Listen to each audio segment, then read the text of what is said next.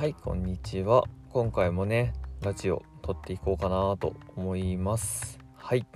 えー、っとねそうですね。今回はあこういう系の話をしようか。今ねこう自分の昔のツイートしてる内容からちょっと遡ってね話したいこと探そうと思って。そう。今なんだろうこうツイッター見ながら自分のね過去のツイートを見ながらねこうお話をねしているところなんですけれどもそうどれにしよっかな。これにしようか。前にねラジオラジオでも撮ったんですけどまあイライラが溢れる日の対策みたいなツイートがあってでこれまあ前に一度ラジオ化したんですよね。そう。でただそこからちょっとね自分の中でも発展がすごいあったからまたそこの話をしていこうかなと思います。はい。一応ね、前の、えーと、いつだ数ヶ月前か、7月18日の僕がツイートしたやつで、まあ、イライラが溢れる日、イライラが溢れる日っていうのは、散歩したりとか、紙ね、アナログの紙に文字を書いたりとか、激しめの音楽を聴くと、まあ、うまい具合に発散できるよね、みたいな話をしておりました。はい。でまあねうーんとねイライラっていう感情は、まあ、僕的な解釈では基本的には自分の中にエネルギーがあるんだけれどもどこに向けていいかわからない時とか発散できない時とかに起きてるなーってすごい感じていてもちろん全部が全部それじゃないんだけれども大枠の理解としてイライラしてる時っていうのはやはりこう何か自分の内面のエネルギーを外に出すっていうことをしていく必要がある。そうじゃないとその溜まったエネルギーっていうのが自分の体とか心に対するね攻撃性として現れてしまう。もしくは自分のその、まあ、一部的な感覚になってる家族とかね身近な人に対して当たる八つ当たりみたいな形でぶつかってしまうのでやっぱりこうなるべくエネルギーはしっかりね発散していく必要があるわけなんですよ。そう。でまあそういった風になった時に、まあ、シンプルに散歩をするっていうアクションこれはもう自分の中のエネルギーを運動エネルギーとして出してしまうっていう一つの考え方。でまあアナログの紙紙に普通に書くいろんな頭の中のことを書く書き殴るとかでもいいんだけどっていうのは頭の中っていうものを文字情報として可視化する。これも中のものを外に出すアクション。そう。でまあまたそれとは違うやつ。激しめの音楽を聴く。まあ要は激しい音楽を聴いて気持ち的に乗っていくみたいな感じですね。そう。高まったエネルギーを音楽に聞いて心を同調させるっていうアクションでうちのエネルギーを外に出すっていうやり方ですね。そう。いずれの方法にしてもその媒体に向かって中のエネルギーを外に出すっていうのがすごい重要なんだなと思うわけなんですよ。そうでまあその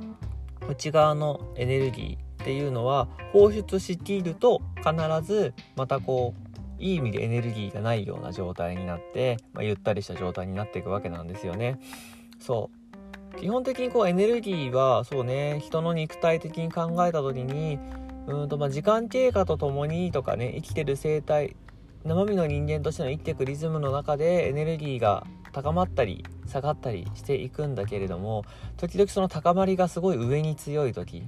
エネルギーの下がりがこう下向きにすごい強い時っていうのがあってまあこういう時っていうのの対処が一番やっぱ難しいところなんですよね。そう。うんとね何だろうね。その東洋思想の言葉でねあの太極拳マーク陰陽図っていうのがねあってあの白と黒の2つの水玉模様がくっついてるやつね。あれ。そう。あれはこうエネルギーの移り変わりを示していて、まあ、人のエネルギーは陰のエネルギーと陽のエネルギーっていうものがございますと。そうでまあ陰のエネルギーっていうのは冷たさとか重たさとか浸透していくとかそういう意味合いがあって、まあ、陽のエネルギーは全然逆あったかさとか上に登っていくとかシンプルさとかそういうところのエネルギー。だから先ほどから話しているこのイライラっていう感情はまあ基本的にはねうーん何て言えばいいのかな。エネルギーはエネルギーとして考えた時にイライラっていうこう内向きになっちゃってる時っていうのは陰のエネルギーなんですよね。暗い方の陰のエネルギー影のエネルギー。基本的には陽のエネルギーより陰のエネルギーの方が質量重さが伴ってるからやはり強い。強い上に引っ張られすぎて不調を招くことがすごいあるんですよね。でそのエネルギーの移り変わりの言葉の中でまあえっと陰極まって陽となるっていうのがあって中途半端な位置の陰にいるとまあずっとダラダラ続いてしまう。だったらいっそのことを思いっきり陰で振り切ってしまった方が陽に帰ってこれるよっていうのがあるんですよね。そう。で陰っ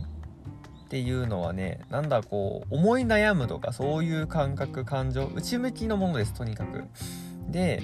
そうだなすごい分かりやすく言うと失恋してめっちゃダウンしてる時に失恋ソング聴くのはいいんだけどああ別れそうみたいな時に失恋ソング聴いても気が休まらない感覚って分かりますかね。そう。まあ中途半端に落ち込むよりとことん落ち込んで悲しんで泣いたりした方が気持ち狂って変わるよねみたいなそういう移り変わりのお話ですね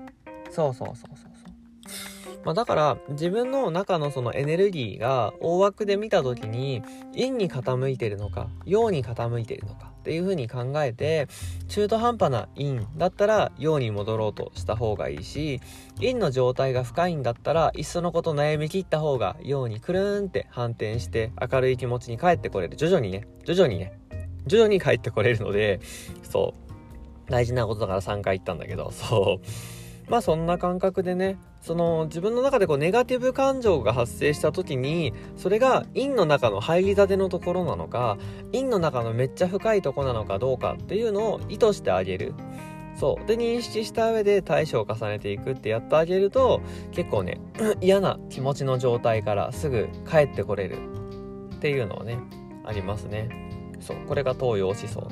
なんだろう法則というか。そう。そういう考え方です。あとはまた見方を変えるとね自分の気持ちが陰のエネルギーなのか陽のエネルギーなのか陰の浅いとこなのか陰の深いとこなのかっていうねこう一歩これが俯瞰してみるような見方になっているわけなのでまあそんな感じでね一歩引くって意味も込めてまあ時々ね自分の感情がネガティブに傾り傾きすぎてるなみたいな感じが出てきたらまあぜひぜひね一歩引いて俯瞰して見るようにねしてみるといいんじゃないのかなってそういうお話になりましたね。結果としてね。うんうんうん。そうね。いやーでもね面白いですね。たかだか数ヶ月前のね自分の考え方だとしても同じテーマで話してもやっぱり結論が変わってくるっていうかね。そう。言ってることは一緒なんだけどやっぱ伝え方がどんどん変わっていくっていうのは自分自身にとってもねすごい面白いことなんだなと思いました。